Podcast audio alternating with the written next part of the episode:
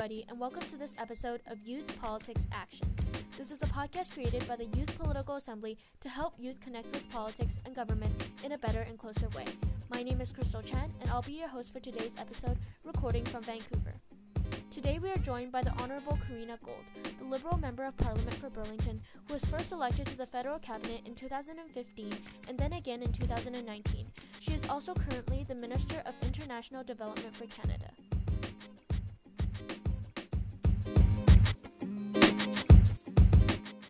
Uh, hi, Karina. Thank you so much for taking the time to join us today. Oh, my pleasure. Thanks, Krystal. Yeah. Uh, awesome. As a young female politician, can you tell us what got you to where you are today and what advice you would give to young people, particularly young women who want to get involved in politics? Well, I think the best advice I can give anyone is, um, you know, to walk through doors when they open because there's lots of opportunities that are put in front of you and uh, to seize them. Right? Um, you know, the the way I got to where I am, uh, I guess, is that um, you know, when I graduated from my master's degree, I came home to Canada. I was working in Toronto, um, and I decided that I wanted to volunteer for my local uh, Liberal Association in Burlington because I didn't like the direction um, that the previous conservative government was going in. And so I said to myself, you know, I'm going to volunteer and I'm going to do everything I can to help us get a Liberal elected in Burlington. And because of that, volunteer work because of the energy I put into it. Someone noticed me and said, Hey, did you think about running yourself? And um, I have to admit that I didn't. Uh, that was not something that I was considering. I thought, you know, I was going to volunteer, but I had a job. I was working. I was I was fine. And then they kind of planted the seed and encouraged me. Um, and then I took, you know, I took the risk. Um, and I thought, you know, the worst thing that will happen is I have a really great experience. I meet some really fantastic people but I might as well try. Um, and then, you know, I, I dove in earnestly um, and worked really, really hard um, for, you know, about two years before before the actual election itself. I guess a year and a half. Um, mm-hmm and then uh, you know reached out to people in my community uh, you know knocked on doors listened to what was important to them uh, and then you know tried to build relationships and trust with with my community and and it paid off um, in october 2015 when when i was elected to parliament. So you know politics is a bit of um, it's a bit of a combination of luck and hard work but you can't have one without the other um, and so it was it was a lot of hard work, um, you know, a lot of engaging, a lot of listening, uh, and uh, I'm very grateful that I was elected in 2015 and then reelected in 2019. But I think it's all about seeing when opportunities present themselves and uh, having the courage to um, to to try and take those opportunities.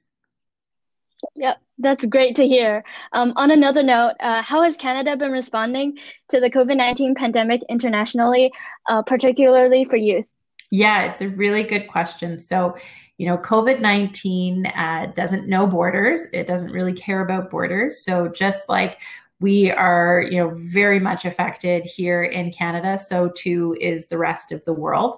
And while it doesn't care about, you know, your your age or your gender or your race or your income, it does have a disproportionate impact on lower income and racialized people, and of course, the elderly as well.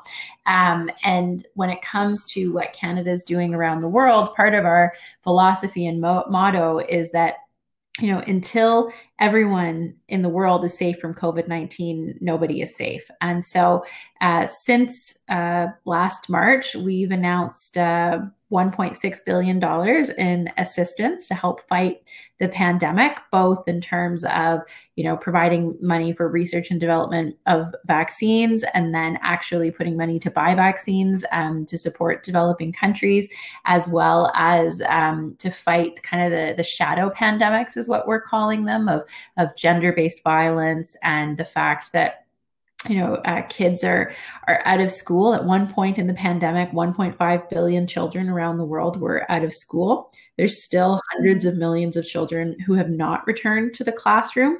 Um, and you know, even here in Canada, we have a number of jurisdictions where kids are are are um, learning from home again.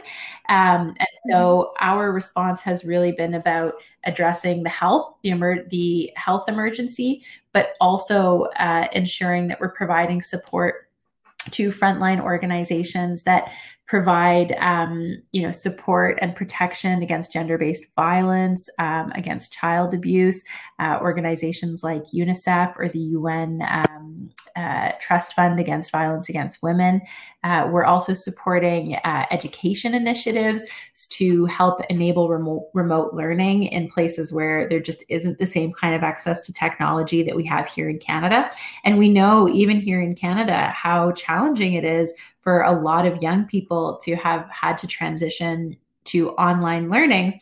Um, and in the developing world, you know, that's even greater where access to internet or technology just doesn't exist. And so supporting um, ministries of education and teachers and students transition to remote learning either by you know doing TV uh, education on uh, radio or TV or even just printing materials to have them distributed. Those those are a few of the things that we're doing, as well as supporting. Um, programs like the World Food Program that uh, was responsible for delivering a lot of uh, hot meals uh, at school.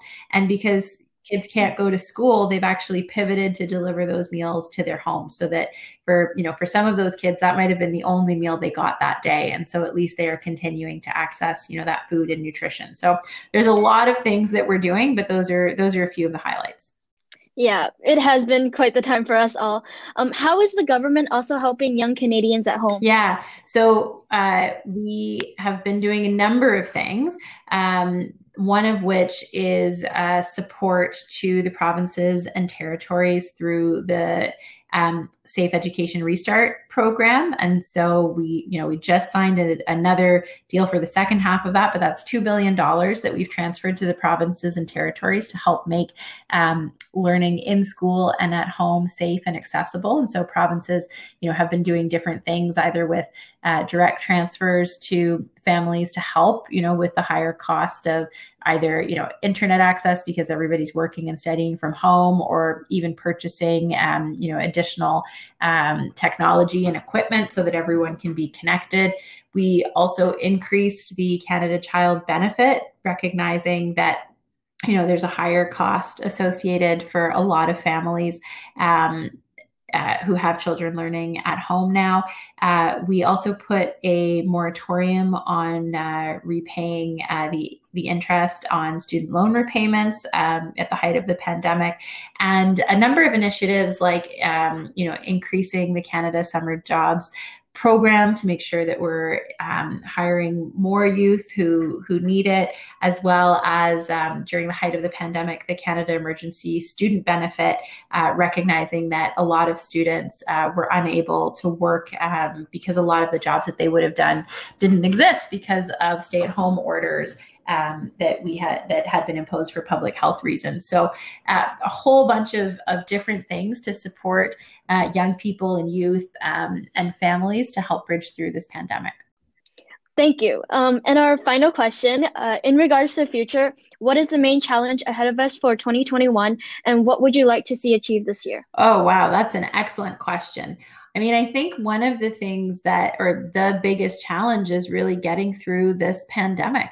Um, you know, just a couple of days ago, it was Bell Let's Talk Day. And uh, I think, you know, it resonated so much with people this year because a lot of people are, they're tired of being at home. They want to get back to their lives and, you know, get back to the way things used to be and seeing their friends and their family and, and doing all of those fun things. And, you know, we, we just have to, you know, get through this and, um, you know, really recognizing that there is light at the end of the tunnel, that, you know, we have started to deliver vaccines vaccines here in Canada and more are on their way. But the biggest thing we're going to have to do is make sure that we get Canadians uh, vaccinated uh, and so that we can return to some kind of a normal life. Um, you know, over the course of this year.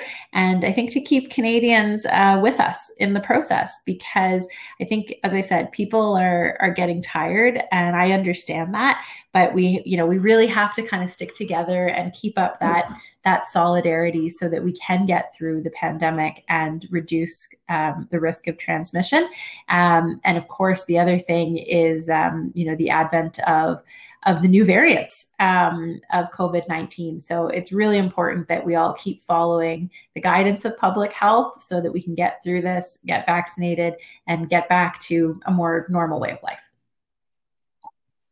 Thank you for sharing. Um, and with that, uh, this episode of Youth Politics Action has come to a close. I'm so glad we had this opportunity to talk with you today, Karina, and I wish you Thank all the you, best. Thank you, Krystal. Same to you. Take care.